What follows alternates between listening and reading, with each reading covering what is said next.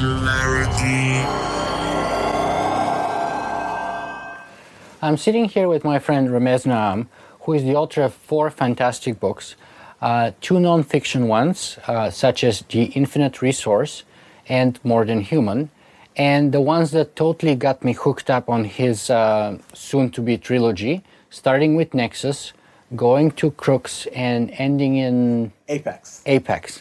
Fantastic. So let me begin our conversation by saying thank you very much for being with us today, Ramez. Thanks, Nikola. It's great to be here.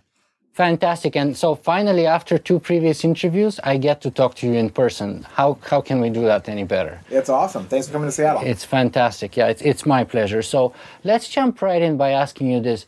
Mez, if you were to describe yourself in a couple of words, how would you do that best? oh my gosh. Uh, I'm a computer scientist. Uh, I'm also a writer. I write science fiction and nonfiction, all of it about the future. And since it's all about the future and since it's both fiction and nonfiction, which one do you think would be the, the one that's more impactful, the fiction or the nonfiction? They both have impact in different ways. Uh, the nonfiction is about serious policy issues. With More Than Human, I was arguing that we should embrace the idea that we should let people modify their own genes and bodies and brains. And with the infinite resource, I was arguing for policy around uh, energy and climate and so on. Uh, but with fiction, is the only time that you get somebody calling you and saying, "You kept me up till 3 a.m. reading your book," and that's a different kind of emotional impact that is also very, very satisfying. Mm-hmm. And by the way, that's exactly what happened with me. I started reading your book Nexus. Uh, probably about 7.30 or 8 o'clock at night. And uh, i promised my wife that uh, by midnight i'll be in bed. And then next morning she woke up to find me finishing your book. And both of us got in a lot of trouble in a way. So so you did succeed very much in that sense. Excellent. but but let me ask you are you looking for any deeper impact rather than just keeping my attention for 12 hours or so what's the deeper impact that you're going after with the fiction book I am. Nexus and Crux are near future sci fi with a, a nano drug that links brains. Um, and so they're arguing it's, it's a world where this sort of technology has been banned. And so it's sort of an X Men like story in a certain sense, arguing that we ought to uh, not fear and stigmatize people who are different from us. But they're also a critique of the US war on drugs. They're also a critique of uh, the U.S. war on terror, and also, though I started writing them before the NSA revelations came out, they're really a critique of the surveillance state. Uh, again, ironically, I didn't know all the things we know now before I wrote either book. So I am hoping, uh, in sort of a Cory Doctorow sort of way, to influence people's opinions on those issues of civil liberties through the book. And I, I think I'm having some impact with that. Mm-hmm. So, yeah, exactly on that topic, let me ask you then what is science fiction? Because when I interviewed Cory Doctorow, Cory Doctorow sa- said, and what is science fiction all about? And Cory said, science fiction is about the present. It's ter- in his view, science fiction is terrible at predicting the future, but it's very much a reflection of the present. And in a way, it's a thought experiment which allows you to sample a particular element of the present and put it in a petri dish and grow it to its ultimate potential and investigate the impacts. Right. Well, I think science fiction is, is very, very big and very encompassing. There's a lot of science fiction is basically just action adventure stories in spaceships with lasers. And it's it's not very different than military stories or any other action film that you might watch, just having these set in space. Um, um, other science fiction does really try to predict the future, and you can see Arthur C. Clarke, you know, predicting and maybe even inspiring the idea of communication satellites, or Jules Verne uh, potentially really uh, inspiring the idea of true uh, underwater submarines. So there is some real futurism happening in science fiction, or even to a certain extent, Asimov in the Foundation series was trying to posit an economics that is orders of magnitude more sophisticated than economics that exists today. Uh, but I'm with Cory, actually that any science fiction, any literature written reflects the present day, and I hope that that any book that I write changes how people look at both the future and the present. And I can't write fiction without writing about the issues that I care about deeply. Um, and there are issues that I care about, both in terms of technologies that I think are cool, future issues that I think are important, and present issues that I think are very important and that we ought to take action on. Mm-hmm. Now, we covered a little bit about the fiction part. Let's talk a little bit about the science part, right? Mm-hmm. So, is it fair to say that um, science fiction inspires science, as you gave the example of Star Trek? Or is it even more fair to say, to say that science fiction takes the ideas of science already existing and sort of puts them into the public sphere? In other words, yeah. which is first, the chicken or the egg? I think there's some of both. I, I don't think you can say where one starts and the other ends.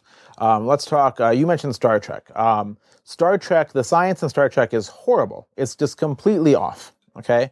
Nevertheless, even with dilithium crystals and faster than light tra- travel and humans 500 years from now going faster than light, it's completely backwards from what's really likely to happen. Popularizing uh, real science and sometimes in pushing scientists um, in their own fields or in fields of inquiry. Mm-hmm. Um, in, in my own books, I try to be as scientifically rigorous as possible. The biotechnology, the biology, the physics, the chemistry, and especially the neuroscience, which is what I focus on most, are as accurate as I can make them but they're also extrapolating in the future. So I'm communicating neuroscience to a certain extent to the reader. Uh, but I hope also that neuroscientists are reading my books, and I know some are, um, and are saying, "Whoa, that's that's pretty cool. Maybe we could head in this direction," and are maybe getting a little bit excited about their own field uh, because often scientists are are so focused on the difficulty of uh, getting the next experiment six months down the road or a year down the road to work that they uh, it can kind of suck the enthusiasm out of the 10 year 20 year roadmap I've had scientists come up to me and say this. Mm-hmm. I've had, I recently had a, a really prestigious neuroscientist uh, come up to me and say, "Could you come and talk at my institute uh, full of neuroscientists about the 20-year roadmap of neuroscience. He knows he knows much more about neuroscience than I do. So do all the people I would be speaking to. Uh, but for him, what's interesting is I know passably a little bit about neuroscience and can channel some excitement about a time horizon that his working scientists don't have the luxury of thinking about because they have to get this next experiment and this next paper done. So I think there's a a cycle of things feeding off of each other between real science, public perception, and uh, future speculation. Mm-hmm. So the theme, really, well, let's start with the, the, story a little bit. Nexus, the first book, uh, is also the name of a technology in the book. It's a, sold as a street drug. Uh, it's a, you got a vial of a silvery fluid that you drink, and it's really a nanotechnology that gets in your brain and attaches to the neurons of your brain. And if you and I both took some, these nanobots would connect us sort of telepathically. They would, via Wi Fi essentially, connect our brains together. Brain to brain communication. That's right. And this technology in the year 2040 is highly illegal because similar technologies have been used in terrorist attacks, have been used to take over people's minds, have been used in bad ways. So, a number of technologies, uh, research into AI, biotech, nanotech, are highly curtailed. So the storyline is basically my protagonists are young scientists who uh, get caught making improvements to this tech because they're idealistic. And it's really a story about conflict between different powers, some of whom are trying to suppress this sort of technology, mostly governments. Others are trying to uh, embrace and extend this sort of technology, mostly us individuals um, and the challenges that uh, ensue. They're action thrillers. They're sort of they've been compared to the the Bourne Identity sort of books or to Tom Clancy in some ways. Um, there's a lot of geopolitics. They hop from the U.S. to Thailand, you know, Bangkok to China. There's actually big overtones of Buddhism and and group mind in there. There's enhanced soldiers uh, and clone armies and various things. But the real big issue is about power and control and who gets the control over this sort of thing, who gets to decide if it should happen or not, and uh, who who doesn't.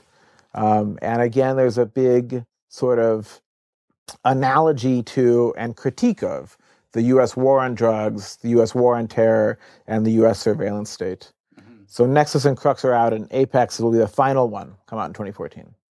Fantastic. I'm very much looking forward to it because, as you know, I'm already hooked on the, the first two, and, and I'm looking forward to the third one. What can you tell us, maybe a little glimpse into the third one? Um, Apex, Nexus was a book that is really self contained. It has a beginning, middle, and an end. Uh, then I did, when we got picked up, we knew that there would be three books. Crux is sort of the Empire Strikes Back of the series. It's the dark book. A lot of very bad things happen. Our heroes are in very, very dark places. Um, and Apex is the conclusion. Um, and it's a more political book even than the other two, which is potentially saying a lot. Um, and it it does lead to conclusions, and the conclusions change the world uh, more than anything else. Uh, you get into the minds and into the points of view of actors that have been mostly uh, a little bit more offstage. Mm-hmm. Um, I think I'll leave it at that. okay, let's let's leave the mystery. I will say that my Facebook status yesterday was I killed a man. It took longer than I expected. Oh my god! I don't even want to ask What's who that no was. Spoiler than one of my novels, somebody dies. So I, I don't want even to ask. I hope it's not the person I'm thinking of. But uh, let me ask you this: uh, the ideas. I know you don't like the word transhumanism per se. Yeah. That's why your your uh, previous uh, nonfiction book mm. is called More Than Human, yeah. rather than transhuman.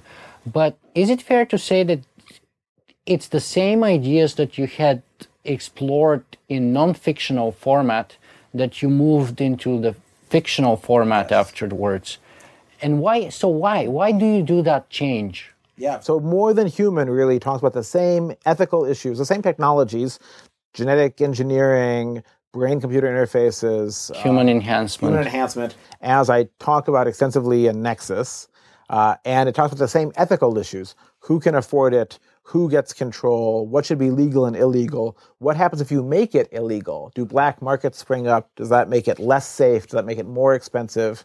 Uh, should you actually throw people in jail for trying to enhance themselves or their kids? Um, so they're actually very, very closely related. It's just one of them has more explosions, I would say. Um, and why did I do it? Well, fiction is really, really fun. I grew up reading sci-fi. I grew up reading Greg Bear, whose whose office we're in right now. And so uh, it's actually way more engaging to read the same story in fiction than to read a nonfiction book about the same topic, it turns out, mm-hmm. at least for that topic. Do you think that this kind of tool allows you to reach audience or people that you otherwise would not reach? Because my impression was that while, you know, More Than Human is a fantastic book in its own right, Nexus went out of print very quickly, I think, if I remember. So it was a very quick bestseller. So my impression is that it allows you to reach people that you otherwise wouldn't reach, and also the scaling is much bigger, perhaps, much more popular audience. Nexus is definitely reaching many, many more people than More Than Human ever did. I mean, you can just see it's got more than 300 reviews on Amazon. It's got blurbs and reviews from people I love, Cory Doctorow and Charlie Stross. He's a big fan of the trilogy, yes. Cory. Yeah. I'm a big fan of Cory's too. So it's, it's great when the people who you love uh, like your work. Um, and it's been optioned by as a movie by Paramount and Darren Aronofsky. So if that gets made, even better. And I trust that someone like Aronofsky would include some of those themes, some of the the trippy psychedelic elements of mind-to-mind communication, and some of the questions of of ethics and uh, politics that go into it too. I think he would do well. So fingers crossed that happens. And yeah, it's been tremendously more effective at getting the same ideas out. Mm-hmm. So tell us a little more about the movie. I, that's absolutely fascinating, and I'm very happy to hear about it. Well, they say you know nothing in Hollywood happens until it does. so uh, film optionings are very very exciting. Uh, a small fraction of them actually lead to films, but um, Aronofsky uh, as a producer and uh, two writers who have written his previous films, Ari Handel and Mark Heyman, are on board writing the script. Uh, and the studio is Paramount. And one of the other producers is Mary Parent, who produced the film uh, Pacific Rim. So fingers crossed, it's in their hands. These things tend to move very, very slowly. Um, but who knows? There might be a movie someday. But just to be clear, are we talking about Nexus or Nexus. are we talking about Crux or the trilogy in general? Nexus. Nexus, yes. specifically. Where does the issue of the technological singularity fit in your personal view? Right the singularity is a, is a very, very big concept. Um, let me preface what I'm about to say with saying that I'm a huge optimist. I love technology. I think technology's been a incredible positive force in human affairs, and I think we're seeing an incredible um, acceleration in the pace of technology uh, over the last century, century and a half, and maybe over the last few decades. Um, that said, this, the word singularity, what does that comes, come from? It comes from divide by zero. It means that on a graph, you know, if a number is moving along like this, when it goes up and there's a vertical asymptote where suddenly it goes up like this, and it doesn't just go very high, but literally it cannot go past this point without going up to infinity uh, or beyond, actually, divide by zero. Uh, that's a singularity. We use a singularity to describe a black hole, not because we even think that a black hole is a mathematical singularity, but it's because our current formulae break down there. So I think the word singularity implies a whole lot that isn't necessarily there. So more specifically, Vernor Vinge's uh, view of the singularity was an intelligence explosion. This idea that a uh, intelligence could arise that was smarter than humans. Let's say an n plus one intelligence, and let's say it was an AI, and this n plus one AI could then go and design an n plus two AI, and that n plus two AI could then go and design an n plus three AI, and then infinite self-improvement. Yes, and potentially each of those cycles would be shorter than the last which means that you would have infinite self improvement and on shorter and shorter cycle times. Great. Like that sounds very appealing. The last invention we ever need to make. Yes. The empirical support for that idea is lacking. It's severely lacking. Okay. We already have smarter than human AIs. We have entities with much, much brain power than AIs that are working on improving themselves. I'll give you an example of one. I know of one uh, in Portland, Oregon, where Will came from, or outside of Portland, Oregon. It's called the Intel Corporation. It employs something like 100,000 human brains unknown numbers, probably millions of, of microprocessors. It devotes billions of dollars in capital to building factories for building more microprocessors. It is almost as close as you can get to Vinge's idea of an entity that is trying to design the next version of itself to be smarter and smarter. And a whole lot of the design of microprocessors now is actually done in software running on Intel chips. And yet, it's not reaching takeoff it's velocity. not exponential in any way. It's not reaching takeoff velocity. I mean, and they actually. We're talking single digit percentage at best. Yes. Um, the I don't have any problem with the concept of greater than human level AI.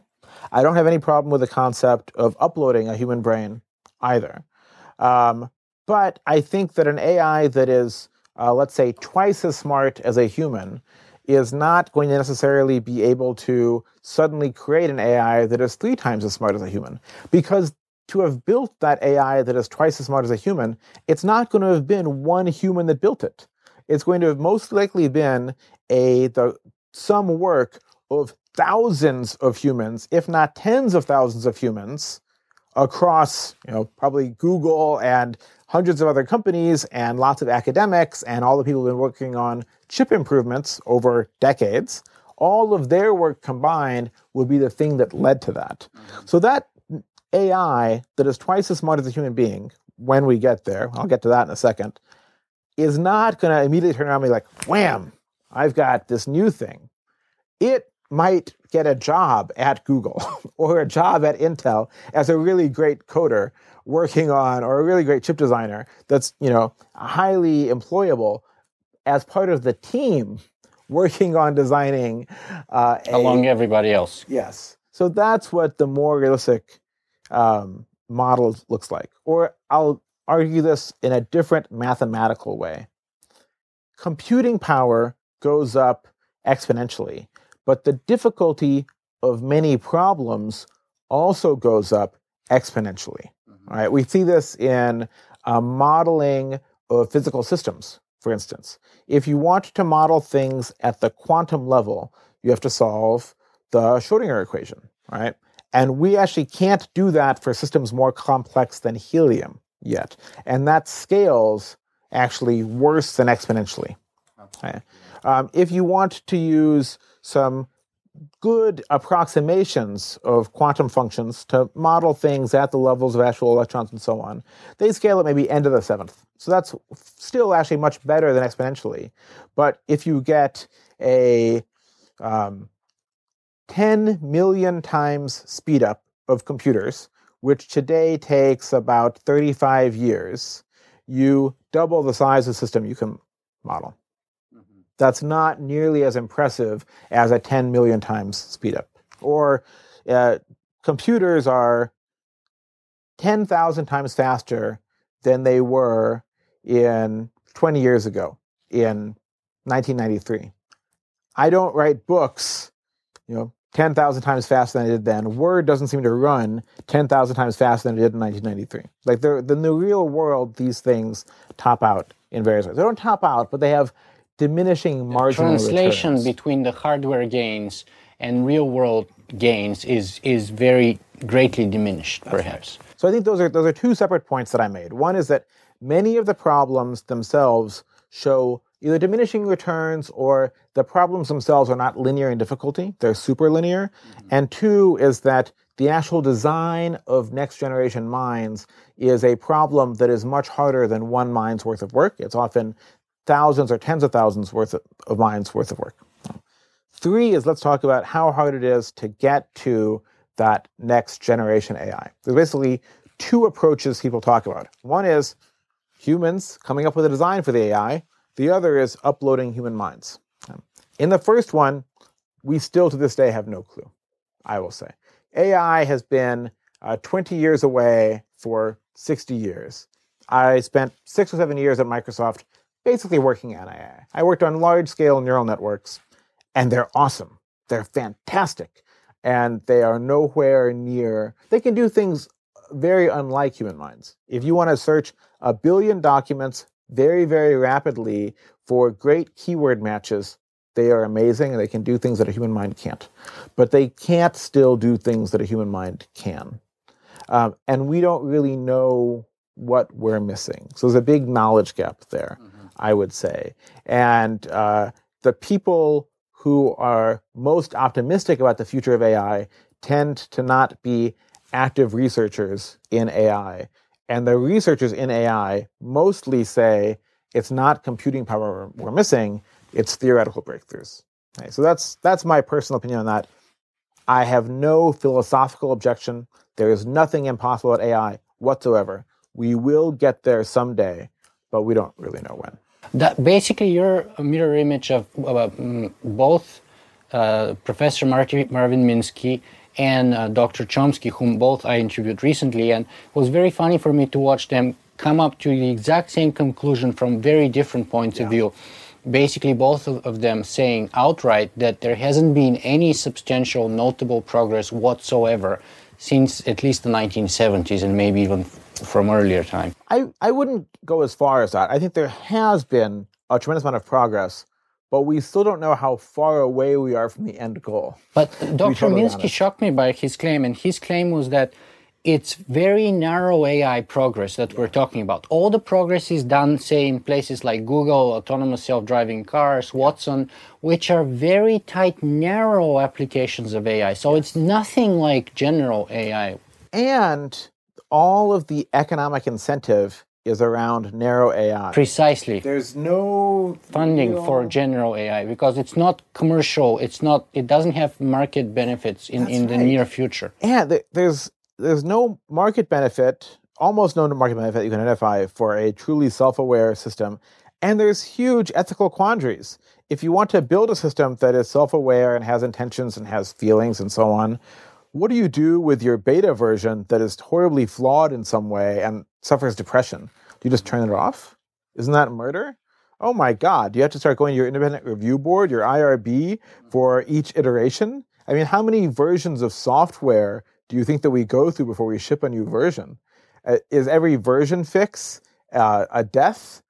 I don't really know. So there's there's a lot of reasons to just keep doing better and better practical weak AI. And that's where the, the energy will be for the foreseeable future. Let me let me roll the tape a little bit back and, and go back again to your definition and see if I can bring a, a little distinction there and if you agree with me. as far as I remember, it was I.J. Good who said that it's intelligent explosion, and Okay. and Vernor Vinge was the guy who was stressing more the event horizon, mm-hmm. and that was specifically our ability to model and forecast the future. Right. So, what do you think about that with respect to the singularity? That kind of radical border beyond which we are unable to look forward, we are unable to model anything, Right. we're unable to say anything whatsoever, which is why he co- coined it the singularity. I think uh, if it's an issue of the event horizon, then the singularity was really sometime around about 100,000 years ago. Because there was a, a moment in time when our species developed complex symbolic thought.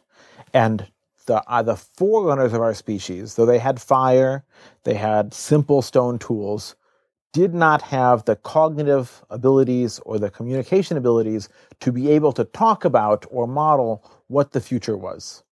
After that, our species did have the ability to spin these remarkable tales of what the future was like, to at least spin hypotheticals. And they might have been incredibly wrong, but they could imagine, you know, gods on their mountaintops and um, layers of turtles or whatever, creating the universe and so on.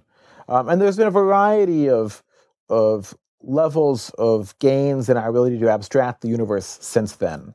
Uh, the advent of mathematics, uh, Aristotle, uh, Newton, Einstein, all of those have, to a certain extent, a game theory, right? Economics, all of those, to a certain extent, have actually given us more ability to understand what the future will be like. Now, we don't understand a whole lot about the future. There's a whole lot that we just don't know. I can't tell you uh, what the name of the country on Earth will be in the future. I can't tell you if humanity will still exist in 100 years. I can't tell you if we will all go up in a nuclear holocaust or if a virus that we design will kill us all off um, or a whole variety of things. I can't tell you a whole lot of things about this. But we have some fundamental understanding more than ever about what the laws of physics appear to be, what they probably are within certain constraints, about uh, game theory and economics. Our understanding of economics is very, very poor, but it's better than ever. And that tells us some things uh, in combination with evolution about how things compete and how things evolve and how that works and the likely patterns of behavior of uh, different life forms and different memes. Um, and so I'd say to a certain extent, we have pushed back the event horizon over this time. And the singularity is further away, if you want to define it as an event horizon, than it ever has been, actually. But grabbing your evolution thought, let me ask you about sort of emergent artificial intelligence, which people have often pointed out as a third alternative of getting to AI. Right. Um, I've interviewed two people on my show previously, uh, namely Robert J. Sawyer, who wrote a, a very good uh, trilogy called WWW uh, Wake, Watch, and Wonder, and also George Dyson, the son of Freeman Dyson, who wrote uh, Darwin Among the Machines. And in, in both of their cases, they're arguing about the potentiality. One is a non-fiction, the other is a fiction. They're putting forward the potentiality of an artificial intelligence emerging, say, on the World Wide Web, on the internet. So it's it is fully possible to use evolutionary methods, Darwinian methods, to uh, evolve better and better computer code. And we know that our minds and our consciousness, I actually don't really love that term, but our minds, our ability to think, um, are a result of Darwinian processes. So there's every reason to believe that using Darwinian methods, we could evolve creatures in software that are intelligent. It would take a long, long time. I mean, the, uh, if you imagine that in the divergence of humans from uh, the earliest mammals was 100 million years, something along those lines, maybe 60 million years. That's a lot of generations. Okay, that's millions of generations that have passed in that time. And each of those generations was millions of organisms, and each of those organisms would take more processing power to simulate than the largest supercomputers on Earth possess today by quite a lot, by orders of magnitude. Mm-hmm. So you're talking about a combined processing load that is now quadrillions or quintillions of times more than all the computing power on Earth to do those Darwinian processes to get to that kind of intelligence. But that, it is a way if you had huge amounts of computing power to bypass the the we don't know how to do it sort of problem. Mm-hmm. But it, I think it's probably inordinately expensive, and it also runs into other ethical issues because along the way you're producing creatures that are intelligent, and in this Darwinian system, you're having to kill off the ones that you think are less intelligent. What are you doing? You're giving IQ tests to AIs, and the ones that score an 86 you axe, and the ones that score an 87 get to breed and produce better ones. Well, at what point are you now acting in an immoral way? And in fact, uh, Greg Egan has dealt with this a little bit in fiction. But I think you're also getting a slightly different uh, point, which is that it's not just Darwinian, but that there's some sort of just uh, holistic emergent event where by just sort of sufficient complexity, the internet as a whole becomes conscious. And I think that is extremely unrealistic, sort of woo woo mystical thinking. Right? And I, I will first say, I used to think that might happen. so I'm criticizing myself in saying this. But the reason I think that is, why do we have intelligence? Why does this particular structure of neurons have intelligence? It's because this structure isn't random. It's not a random alignment of neurons. We take, take as many neurons as we have, about 100 billion, 100 trillion synapses, you know, put them together in a random alignment. Will it have uh, intelligence like we have? No. No way, no day. It will be something that has electrical potentials and it maybe it has some sort of vague sensations or something. I don't know. It won't talk, it won't think, it won't do math, it won't model, it won't run a body, it'll be vegetative. Okay, that's what it would be like. Um, the reason we have intelligence is because billions of creatures before us went through this fitness test where if they were unable to model the world around them successfully enough to avoid that bear, yeah, they died. And the ones that were good at knowing where the bear was going to go or communicating to their friend, you go around the back, I'll go around the front, those lived long enough to breed, or the ones that were cunning enough to trick their enemies into killing each other and thus monopolize the local area, you know, prospered. prospered.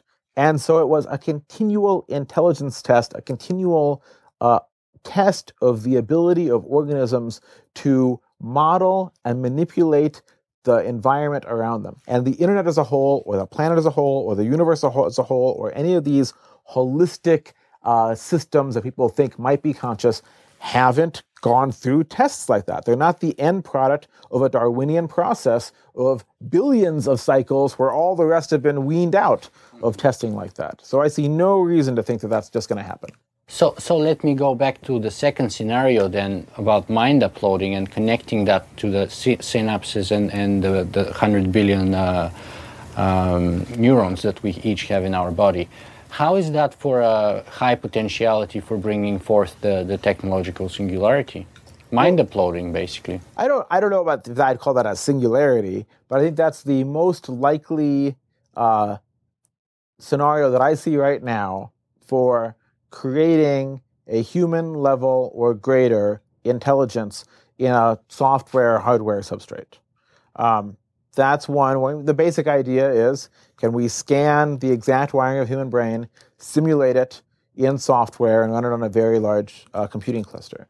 And you've seen now that two teams, the Blue Brain project at IBM and Henry Markram's project, funded now by the EU, have both made claims about uh, very large scale successes, simulating uh, large part of a mouse cortex at 140th the speed, simulating a tenth of a cat cortex, you know, again, like 180th speed, something like that.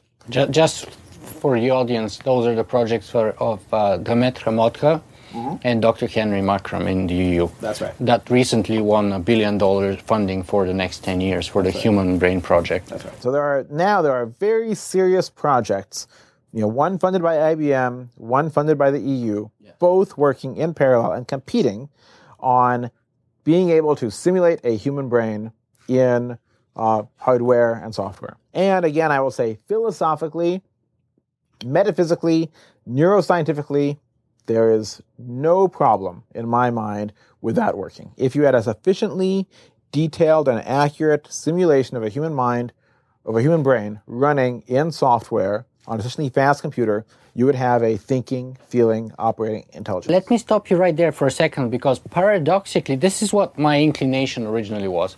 And yet, Dr. Marvin Minsky, in his view, said that's the biggest waste of time and resources. And in his view, it's not only going completely in the wrong direction, but it may actually lead to what he called a nuclear AI winter. Because his point is that unless you have an overarching theory of mind, you have no idea where you're going with all that research. And you cannot actually, uh, therefore, produce any uh, reasonable progress or idea how to, to make artificial intelligence in, in, in any way whatsoever. Well, I think the structure of such a mind is going to be very different than anything that we would build from the, the normal AI path. But it, it does it would have a very big advantage over anything that we do currently in neuroscience, which is the big limit in neuroscience is actually being able to monitor and interact with enough neurons. And a mind running in software, you could, by definition, monitor what's happening with every neuron, and you could start experimenting with what happens if you intervene in this area and so on. The challenge with that, and so Ray Kurzweil, for instance, would say that by 2045, we will have enough computing power to be able to simulate a human brain in software. Um, and so I write about this a little bit at the end of Crux because I deal with a potential AI upload or a potential upload, let's say, um, in that book. And I would say there's a couple challenges. One is we have no non invasive scanning technology that can get to the right level of detail. So the only way we know of to get your brain or any human brain scanned at that level of detail right now is to cut it with a diamond knife I mean, actually, the micron die. level. Yeah, we plasticize your brain or plastinate your brain. Uh, we chop it up into like very small cubes, like less than a centimeter on a side, and we use a diamond knife to slice it. You know, uh, maybe five nanometer thick slices, and then we use a scanning electron microscope to scan uh, very, very tight. And then with if we had several thousand scanning electron microscopes and a budget of about a billion dollars, we could scan your brain. Let's say if you volunteered and then we could get that up there. So you you would not survive the process. At least your meat body would not. That's why I wouldn't volunteer. Yeah. So that's. But let's say you had terminal cancer, you were to die, you just had died, and we froze your brain right then. So we've got a chance there. Okay. So that's issue one. But again, if you're the right kind of person, it could be a, it could be okay. Issue two is that actually the brain is way more complex than uh, most of our estimates would have us think. And we keep finding new complexity. So, for instance, the models that uh, Henry Markram, who's funded by the EU, and Dharmendra Modha, who's funded by uh, IBM, use uh, don't include such things as we know neurons that don't actually have synapses communicate. We know that electric fields actually carry information across the brain at long distances. Um, we have we know that individual um, dendrites of neurons, not just neurons, but individual dendrites of neurons, of which neurons can have up to hundreds, store information. We know that amoebae, which are smaller than neurons, don't even have a nucleus. Amoebae are smaller than neurons. They do things like they hunt. They remember where food is. They have behavior that is orders of magnitude more complex than our simulations of individual neurons. And so, why do we think we can simulate neurons at the level of complexity that they are and get the behavior that we're going to get in a human brain? So, I think we're underestimating the complexity. And I'll give you one more example. The simulations that Dharmendra Modha and, and Henry Markram are using um, would not be able to enjoy coffee or wine because they're not simulating at such a level that they actually have receptors for caffeine or for alcohol. So that's just a, a gut check for me. Uh, they wouldn't. they, that implies probably a lot of other things. They wouldn't have like I am probably getting a little excited here, so there's probably a little bit more adrenaline coursing through my body. I'm probably uh, releasing, uh, you know, maybe even some some more dopamine switching through my body. Um, but there's some neurohormones that I'm releasing. My mood is changing in the course of this conversation, and that's having a psychological impact on me. I would bet that even if we built a fully functioning upload based on their technology, it wouldn't have this behavior. That kind of a feedback would be lacking. Yes, in many cases. I see. So I I think that we are still um, underestimating how complex a human brain is to model by at least several orders of magnitude. That, in some ways, by the way, that kind of uh, was one of the things that uh, Dr. Stuart Hameroff said in his interview when I went to interview him in the University of Arizona. One of the things that I took away personally from that conversation was that it's a great insult to call a neuron a classical computer, as many AI or neuroscientists are trying to do. He says that's a gross oversimplification of all the processes and things that are happening in the neuron. It's not a simple binary zero and one thing, it's not a, a straightforward classical computer in his view. Well, I don't. I, I think the the evidence that there are quantum effects or quantum entanglement specifically in neurons is incredibly weak, and there's very good evidence that there's not likely to be, just from thermal noise perspective.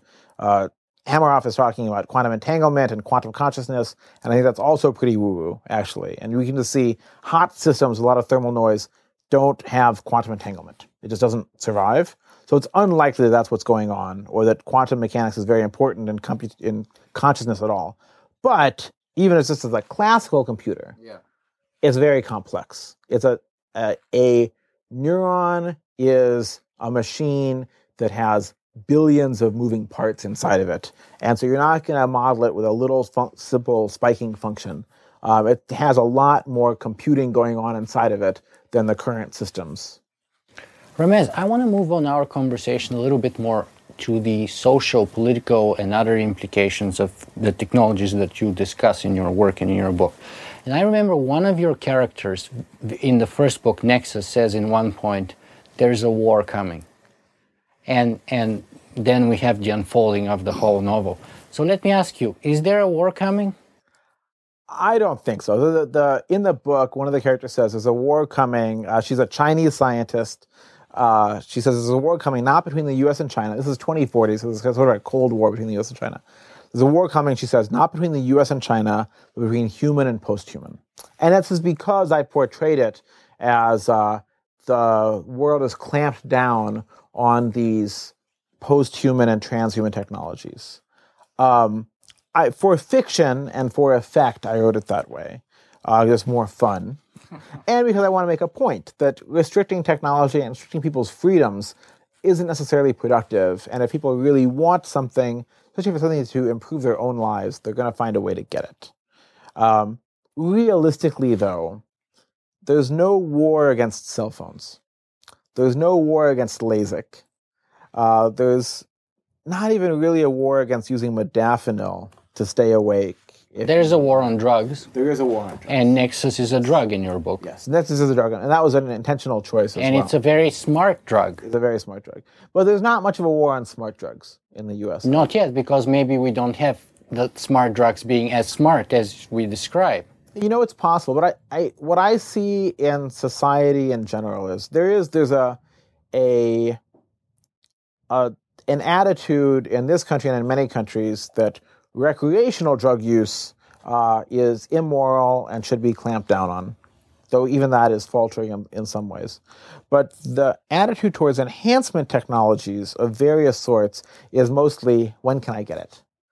Um, there's some some exceptions to that. The use in sports brings up fairness issues. Um, there's always hand wringing about, oh my gosh, what if the neighbor's kid can afford, uh, you know, this enhancement tech and I can't? Um, but mostly that's about access. Um, and so what I see mostly in enhancement technology um, in the West, and it's even more true in Asia, is uh, one will appear. There's some hand wringing about it. Um, but mostly when people get access to a new technology and they see that it's safe, they see that it's cheap enough to afford, a few other people have used it, and so it's no longer weird, um, and the benefit is large enough, then they start to embrace it. There's an early adopter wave, et cetera, et cetera, et cetera, until it becomes mainstream. And smartphones were, there's one in my pocket, probably one in yours, they were pretty weird at first. Um, Google Glass, I don't know that Glass will ever take off, actually, to be totally honest. I'm just not sure it's the right product. But Glass, I don't know, looks very, very dorky right now. But if they come up with a version that is uh, useful enough and cheap enough, uh, it will take off. And you don't see a war against Google Glass. Maybe there'll be a war against wearing glass while driving. But that's for other other reasons. So, Miz, let me ask you about some of the other potential uh, implications besides, besides conflict, such as, for example, um, Big Brother, as we have been witnessing it, or alternatively, technological unemployment. Yeah. How important of a role would they play in shaping our world in the next couple of decades? Because, according to many people, we're only going to have better and more technology to create bigger and better Big Brother than what we already have, which is pretty amazing as we have been discovering recently. And also, uh, more and more people will be uh, supposedly finding themselves um, unemployed. I think those are two excellent, excellent questions. And they are two of the biggest issues on my mind in terms of how the, the near future will play out. And in fact, after Nexus, when I write my next book, one of the things I'm thinking about is is technological unemployment as a topic to deal with. Um, in terms of Big Brother, let's address that first. Like we are certainly seeing that technology has made it uh, more possible than uh, ever to do things uh, that were once only dreamt of. It hasn't worked out quite the way that Orwell imagined in 1984, because he didn't imagine that communication technology would be used so much for peer-to-peer technology. So it's uh, there's less effectiveness of technology as a propaganda tool now, uh, more effectiveness of it uh, for surveillance. Uh, but now, in the in the 1960s, um, we had a rogue FBI in this country under J. Edgar Hoover. Hoover didn't like Martin Luther King. He did not like the civil rights movement. And so he directed his agents to bug Martin Luther King's home and his hotel rooms. Um, and then he gathered inf- information about Martin Luther King. He found out King was having an affair. And then he sent anonymous letters to Martin Luther King saying, I'm going to destroy you. I know your secrets. You should give up on your campaign for civil rights. Uh, you should retire from public life, or I'm going to release this information. And King just ignored those letters and went on with his life. So that's, that's what somebody can do with bad uh, in the bad scenarios when they have access to surveillance state. The situation now is 10,000 times worse because in Hoover's age, he had to have FBI agents actually break into MLK's house when King wasn't around, actually go into those hotel rooms to place physical bugs. And now it turns out, you know, any one of thousands of contractors at the NSA could just type in the right keywords, uh, choose from a list of uh, justifications for why it was okay for them to do this from a keyword list after getting training, instructing them in why, how to choose the keywords properly so the court wouldn't really notice, and then just find out whatever they wanted to find out of what you were doing. So I actually don't think the NSA has done anything that sinister with the data yet. Um, and I think they probably won't for a long time because this has come to light. But that's the sort of thing we want to avoid. And again, now it's 10,000 times worse, or the abuses are 10,000 times more than they were when you had to physically plant bugs. So I think this is very, very concerning. Um, David Brin talks about the transparent society and we should uh, let we should accept that uh, the government's going to spy on us and demand transparency in return. I don't think that's how it's going to play out because government agencies are extremely, extremely secretive, um, and I don't think that we should give that much ground. I think that uh, rather we should push in the other direction and say, I demand uh, my privacy under my control. I will give it out. I will say, I will give away this information to this entity, this person or this corporation if I get enough value back. But if I have not given you access to my information, you're not going to get it. And we should demand transparency from our governments on a wide variety of topics. There should be some secrets in, in some cases. The thing that gives me the most hope is that whistleblowing is asymmetric warfare. That's what gives me the most hope. It it's so hard to keep a secret. The thing that's wrong with most conspiracy theories is that it's really, really, really hard to keep secrets. There's always a leak. There's always a leak. And so it just took Edward Snowden, just took one guy to make out with all of these secrets and bring this to the attention of the world. And now, the, in the US at least, we have uh, public perception shifting. And we will see change on this. We will see action on this. We'll see how strong it is. We'll see uh, how big the reforms are. There will be some. So hopefully they're, they're big enough. Uh, we'll fight this fight again. It'll come up again in 10 years, it'll come up again in 20 years, and 30 years. Uh, in a certain sense, it's almost a, a little bit too bad that the revelations happen now, because you might have imagined that 10 years from now, there would have been a bigger scandal when we had caught the NSA uh, doing something worse with the data. So, for instance, uh, one of the political issues in the US right now is uh, uh the Keystone XL pipeline has been protested by environmental protesters.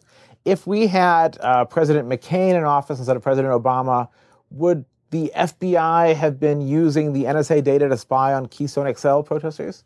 Maybe. I mean, who knows? You know, but that's the sort of thing that uh, you can see already in the data. We see that the FBI was clamoring for, access to this data. The DEA was getting access to this data. Actually, the FBI was in several cases as well. So we were on the verge, actually, of much more seepage of this data out of NSA to many more agencies. And had that happened a little bit more, actually, we would have had much, much bigger scandal, I think. And that probably would have pushed for even more reforms. Uh, even so, I think uh, Snowden's a hero, and I'm very glad this has happened. But we're going to have to keep fighting and fighting and fighting and fighting this fight again and again and again uh, till the end of time. And what, what about uh, technological unemployment? Technological unemployment is a very real risk. Um, we don't really know yet if it's happening or going to happen. It sure looked like it was happening. Um, in the recession of 2008, we saw unemployment spiked tremendously for people who had uh, the least education. If you had uh, less than a high school degree, unemployment spiked to 16%. If you had a college degree or higher, it spiked to 6% or maybe 5 But now the people with the least education are seeing uh, unemployment rates drop the fastest. So it's all a little bit in doubt. Um, we've seen the fear before. Um, Ludd, who the Luddites are named after, Ned Ludd, he smashed the original mechanical looms because he thought they would bring technological unemployment. But in every stage in the past, the same machines that have destroyed jobs have come hand in hand with advances that have created new opportunities for people to have new work. I think the situation is actually best wrapped up in the title of a great book on this topic, which is The Race Between Education and Automation, which is can you keep increasing the skills of humans so that they can fill the niches that best make use of the fact that there's now machinery and that are constantly created. Yes. So that's the real question is only 28% of Americans have college degrees. Right. So do you think that's really a matter of education and there is hope that we can actually close that gap and, and per- perhaps then eliminate technolo- the, the, the very essence of technological unemployment? Well, we will see what happens 100 years from now. But I think um, uh, for the next uh, 20 or 30 years, the real risk is people who have uh, the least education or the least education in technical and managerial fields. And so the biggest question in my mind is how do you take people whose jobs are being destroyed? destroyed? Five million people in the US drive cars for a living. Their jobs will be destroyed. How do you take those people and retrain them help them get new skills to find jobs that are valuable, that are more valuable than waiting tables. And that's something that our education system is not good at. And that's a really, really big question to me. So I don't think we have to have technological unemployment, but I don't think we're well geared today to adapt to the technological unemployment that will be created. Mm-hmm. Ramez, you have a lot of very interesting things to say about a number of issues that we have touched upon today. For those of us who may be interested in following further with you and, and finding more about you and your work, what's the best place to do that? You can follow me on Twitter at Ramez, R A M E Z, or on my website, rameznaam.com. Mez, science fiction authors are very well known for having incredible imaginations and being able to push the envelope to the next level. What is it that did that same thing for you recently? What is the one thing that totally blew your mind that to- you totally didn't expect and that was like, oh my God, kind of a revelation for you? Well, I'll give you two things actually, or just two pointers to people. Uh, one is the videos of Jason Silva, who does an amazing job taking uh, concepts of the singularity, uh, but also just current science and current philosophy, and just publishing them in a very riveting way. Uh, they're often very short. So I just say, if you want your mind blown on a regular basis, go watch this stuff. And then in books, uh, the work of Hannu Rajaniemi, who wrote The Quantum Thief, he really writes a post singularity, if you will, post uploading, post space colonization uh, of the solar system set of books that are amazingly well done and super fun to read. And I, those are the best portrayal of a world radically changed by things like uploading that I've seen ever, I think. Fantastic. So, Mez, we've been talking to you today for maybe almost an hour. What do you want for people to take away from our conversation with you today? What is the most important thing that you'd like them to take? The future isn't set in stone, the future isn't created.